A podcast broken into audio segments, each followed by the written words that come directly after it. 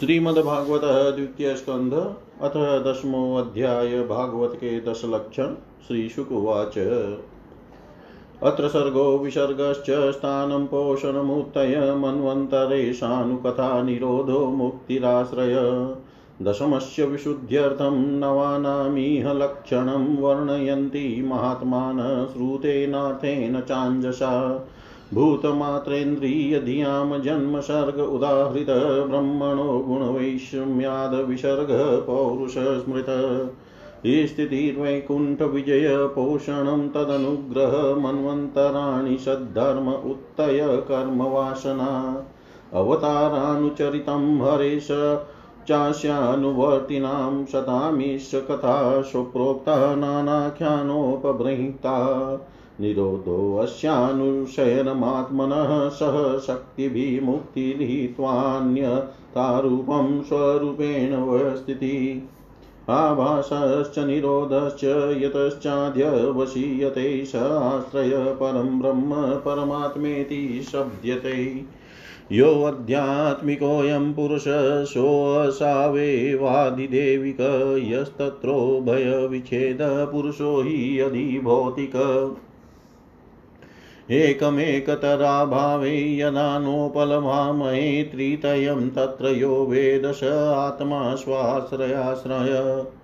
पुरुषोऽण्डं विनिर्भिद्य यदाशो स विनिर्गत आत्मनोऽयन्न मन विच्छन्नपोऽस्राक्षी शुचि तास्ववात्सितः स्वसृष्टासु सहस्रपरिवत्सरान् तेन नारायणो नाम यदाप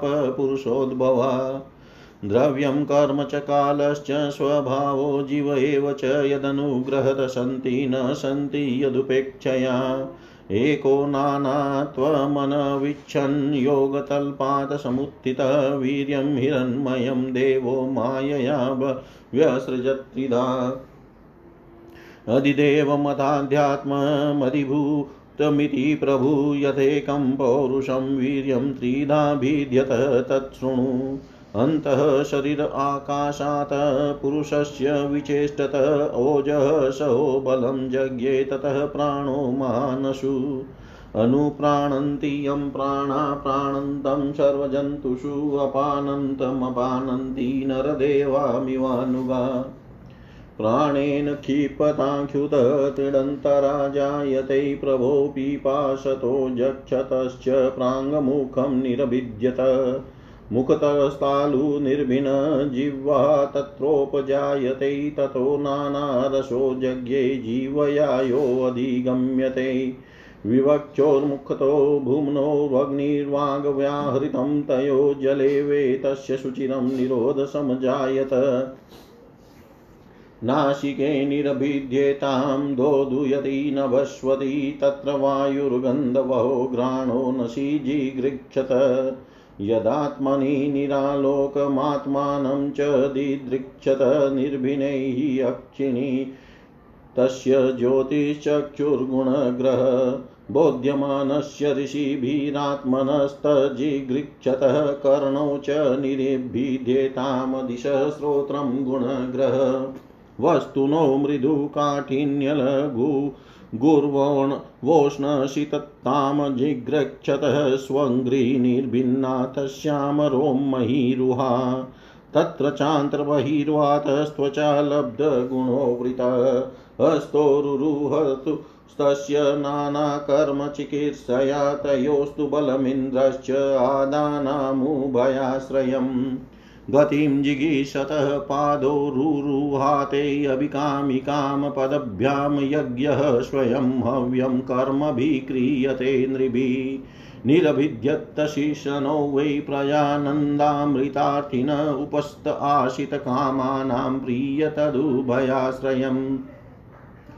उत्सि सृक्षो धातुमलं निरभिद्यत वै गुदं ततः पायुस्ततो मित्र उत्सर्गम् उभयाश्रय। आशीसृप्सोः पुरः पूर्यः नाभिद्वारमपानतः तत्रापानस्ततो मृत्युपृथक्त्वमुभयाश्रयम् आदित्सोरन्नपानानामाशन कुक्ष्यन्त्रनाडय नद्यसमुद्राश्च तयोस्तुष्टिपुष्टिस्तदाश्रये। निदिध्यासोरा ममायां हृदयं निरभिद्यत, ततो मनस्ततश्चन्द्रसङ्कल्पः काम एव च। त्वक्चर्ममांसरुधिरमेदो मजास्ति धातव भूम्यप्ते चोमया सप्त प्राणो व्योमाम्बुवायुभिः। गुणात्मकानीन्द्रियाणि भूतादिप्रभवा गुणः मनः सर्वविकारात्मा बुद्धिर्विज्ञानरूपिणी। एतद्भगवतो रूपं स्थूलं ते व्याहृतं मया मय आदिभिश्चावरणैरष्टभिः अतः पुरं सूक्ष्मतममव्यक्तं निर्विशेषणम् अनादिमध्यनिधनं नित्यं वाङ्मनस परम्। अमुनि भगवद्रूपे मया ते अनुवर्णिते उभे अपि न गृह्णन्ति मायासृष्टे विपश्चित। स वाच्यवाचकतया भगवान् ब्रह्मरूपधृक्, नामरूपक्रिया दत्ते स कर्मा कर्मक पर।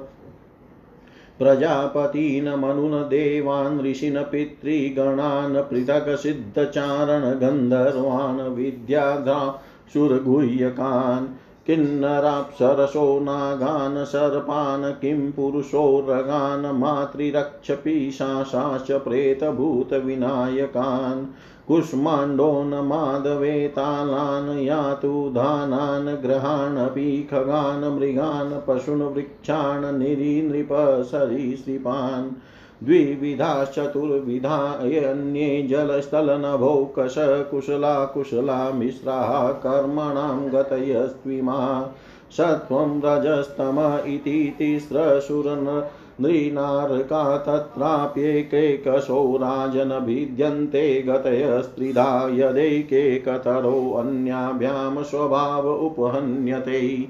स एवेदं जगद्धाता भगवान् धर्मरूपधृक् पुष्णाति स्थापयन् विश्वं तिर्यं नरसुरात्मभिः तत्कालाग्निरुद्रात्मा यत सृष्टमिदमात्मन सन्नियच्छति कालेन घनानि कम कमिवानिल। इतं भावेन कथितो भगवान् भगवत्तमनेतं भावेन हि परं द्रष्टुमहरन्ति शूरय। नाश्यकर्मणि जन्मादो परस्यानुविधीयते कर्तृत्वप्रतिषेधार्थ मायायारोपितं हि तत्। अयं तु ब्रह्मणः कल्पः स विकल्प उदाहृत। विधिः साधारणो यत्र सर्गा प्राकृतवैकृता। परिमाणं च कालस्य कल्पलक्षणविग्रहं यथा पुरस्ताद्व्याख्यास्यै पाद्मकल्पमथो शृणु सौनक उवाच यदाहनो भवान् सूतक्षता भागवतोत्तम चचार तीर्थानि भुवस्त्यक्त्वा बन्धून् सुदस्त्यजान्। कुत्र कौशारवैस्तस्य संवादोऽध्यात्मसंस्कृतः यद्वा स भगवास्तस्मै पृष्टस्तत्त्वमुवाचः गृहीणस्तदिदं सौम्य विदुरस्तविचेष्टितं बन्धुत्यागनिमित्तं च तथैवागतवान् पुनः श्रुत्वाच। राज्ञा परीक्षिता पृष्टो यद्वोचन् महामुनि तद्वोऽभिधास्य शृणुत राज्ञ प्रश्नानुसारत तद्वोऽभिधास्यै शृणुत राज्ञ प्रश्नानुसारत श्री सुखदेव जी कहते हैं परीक्षित इस भागवत पुराण में सर्ग विसर्ग स्थान पोषण, ऊति, मनवंत्र ईशानुपता निरोध, मुक्ति और आश्रय, इन दस विषयों का वर्णन है। इनमें जो दसवां आश्रय तत्व है, उसी का ठीक ठीक निश्चय करने के लिए कहीं श्रुति से, कहीं तात्पर्य से और कहीं दोनों के अनुकूल अनुभव से महात्माओं ने अन्य नौ विषयों का बड़ी सुगम रीति से वर्णन किया है। ईश्वर की प्रेरणा से, गुणों में क्षोभ होकर रूपांतर होने से, जो आकाश आदि, पंचभूत शब्दादि तन मात्राएँ इंद्रिया, अहंकार और महतत्व की उत्पत्ति होती है, उसको सर्ग कहते हैं। उस विराट पुरुष से उत्पन्न ब्रह्मा जी के द्वारा जो विभिन्न विचराचर सृष्टियों का निर्माण होता है, उसका नाम है विसर्ग। प्रतिपद नाश की ओर बढ़ने वाली सृष्टि को एक मर्यादा में स्थिर रखने से भगवान विष्णु की जो श्रेष्ठता सिद्ध होती है, उसका नाम स्थान है। अपने द्वारा सुरक्षित सृष्टि में भक्तों के ऊपर उनकी जो कृपा होती है, उसका नाम है पोषण। मनवंतरों के अधिपति जो भगवत भक्ति और प्रजा पालन रूप शुद्ध धर्म का अनुष्ठान करते हैं, उसे मनवंतर कहते हैं। जीवों की वे वासनाएँ जो कर्म के द्वारा उन्हें बंधन में डाल देती है उति नाम से कही जाती है। भगवान के विभिन्न अवतारों के और उनके प्रेमी भक्तों की विविध आख्यानों से युक्त गाथाएँ इस कथा है। जब भगवान योग निद्रा स्वीकार करके शयन करते हैं, तब इस जीव का अपनी उपाधियों के साथ उनमें लीन हो जाना निरोध है। अज्ञान कल्पित कर्तृत्व भोक्तृत्व आदि अनात्म भाव का परित्याग करके अपने वास्तविक स्वरूप परमात्मा में स्थित होना ही मुक्ति है। परीक्षित इस चराचर जगत की उत्पत्ति और प्रलय, जिस तत्व से प्रकाशित तो होते हैं, वह परम ब्रह्म ही आश्रय है। शास्त्रों में उसी को परमात्मा कहा गया है। जो नेत्र आदि इंद्रियों का अभिमानी दृष्टा जीव है, वही इंद्रियों के अधिष्ठात्री देवता सूर्य आदि के रूप में भी है। और जो नेत्र गोलक आदि से युक्त दृश्य देह है, वही उन दोनों को अलग अलग करता है। इन तीनों में यदि एक का भी अभाव हो जाए, दूसरे तो दूसरे दो की उपलब्धि नहीं हो सकती। अतः जो इन तीनों को जानता है वह परमात्मा ही सबका अधिष्ठान आश्रय तत्व है। उसका आश्रय वह स्वयं ही है दूसरा कोई नहीं। जब पूर्वोक्त विराट पुरुष ब्रह्मांड को फोड़ कर निकला तब वह अपने रहने का स्थान ढूँढने लगा और स्थान की इच्छा से उस शुद्ध संकल्प पुरुष ने अत्यंत पव, अत्यंत पवित्र जल की सृष्टि की। विराट पुरुष नर से उत्पन्न होने के कारण ही जल का नाम नार पड़ा और उस अपने उत्पन्न किए हुए नार में वह पुरुष एक हज़ार वर्षों तक रहा। इसी से उसका नाम नारायण हुआ। उन नारायण भगवान की कृपा से ही द्रव्य, कर्म, काल, स्वभाव और जीवादि की सत्ता है। उनके उपेक्षा कर देने पर और किसी का अस्तित्व नहीं रहता। उन अद्वितीय भगवान नारायण ने योग निद्रा से जाग जग कर अनेक होने की इच्छा की, तब अपनी माया से उन्होंने अखिल ब्रह्मांड के बीज स्वरूप अपने स्वर्णमय वीर्य को तीन भागों में विभक्त कर दिया, अधिदेव, अध्यात्म और अधिभूत। परिचित विराट पुरुष का एक ही वीर्य तीन भागों में कैसे विभक्त हुआ, सो सुनो। विराट पुरुष के हिलने, डोलने पर उनके शरीर में रहने वाले आकाश से इंद्रिय बल, मनोबल और शरीर बल की उत्पत्ति हुई। उनसे इन सब का राजा प्राण उत्पन्न हुआ। जैसे सेवक अपने स्वामी राजा के पीछे पीछे चलते हैं वैसे ही सबके शरीरों में प्राण के प्रबल रहने पर ही सारी इंद्रियाँ प्रबल रहती है और जब वह सुस्त पड़ जाता है, तब सारी इंद्रियाँ भी सुस्त हो जाती है। जब प्राण ज़ोर से आने जाने लगा, तब विराट पुरुष को भूख प्यास का अनुभव हुआ। खाने पीने की इच्छा करते ही सबसे पहले उनके शरीर में मुख प्रकट हुआ। मुख से तालु और तालु से रसनेन्द्रिय प्रकट हुई। इसके बाद अनेकों प्रकार के रस उत्पन्न हुए, जिन्हें रसना ग्रहण करती है।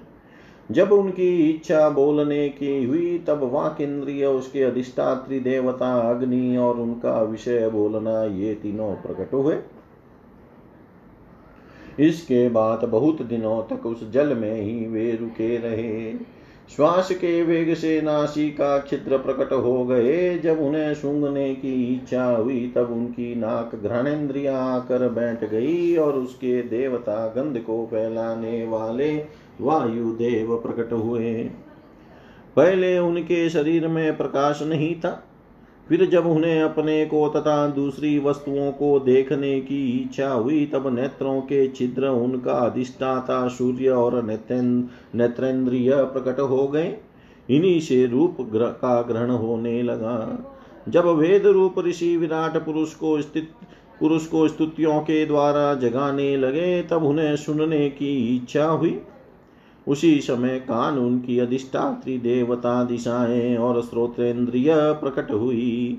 इसी से शब्द सुनाई पड़ता है, जब उन्होंने वस्तुओं की कोमलता, कठिनता, हल्कापन, भारीपन, उष्णता और शीतलता आदि जाननी चाहिए तब उनके शरीर में चर्म प्रकट हुआ।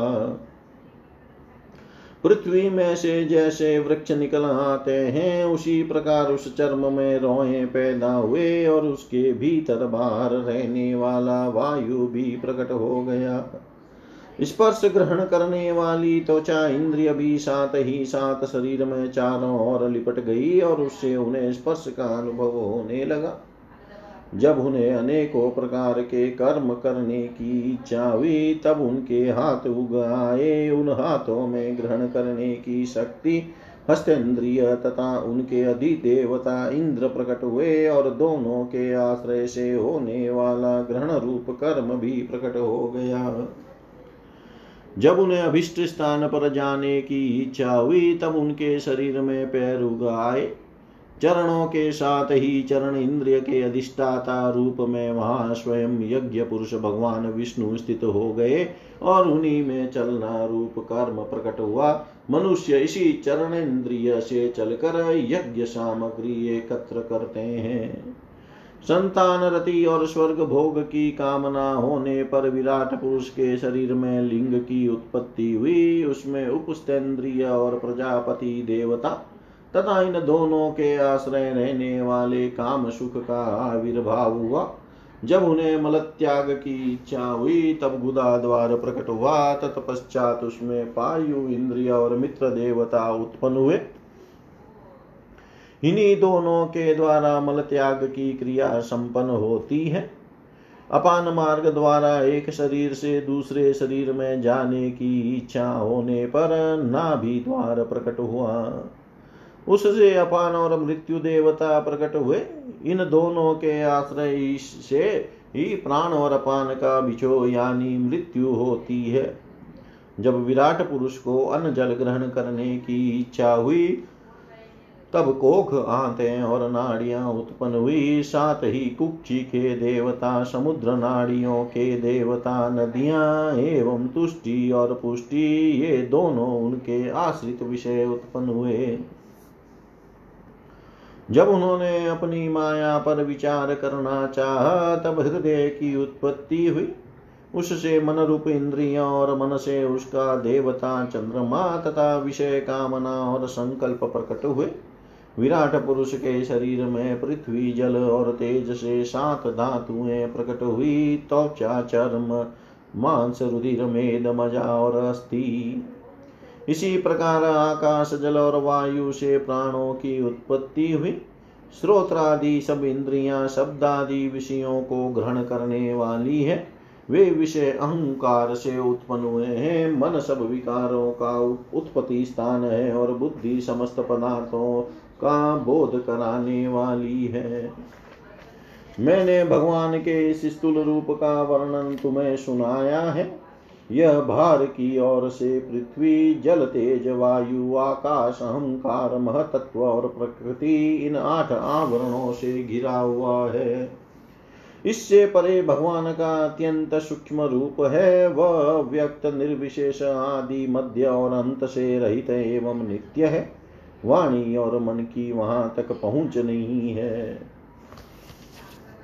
मैंने तुम्हें भगवान के स्थूल और सूक्ष्म व्यक्त और अव्यक्त जिन दो रूपों का वर्णन सुनाया है, ये दोनों ही भगवान की माया के द्वारा रचित है। इसलिए विद्वान पुरुष इन दोनों को ही स्वीकार नहीं करते।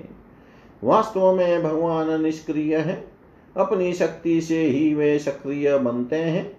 फिर तो वे ब्रह्मा का या विराट रूप धारण करके वाच्य और वाचक शब्द और उसके अर्थ के रूप में प्रकट होते हैं और अनेकों नाम रूप तथा क्रियाएँ स्वीकार करते हैं।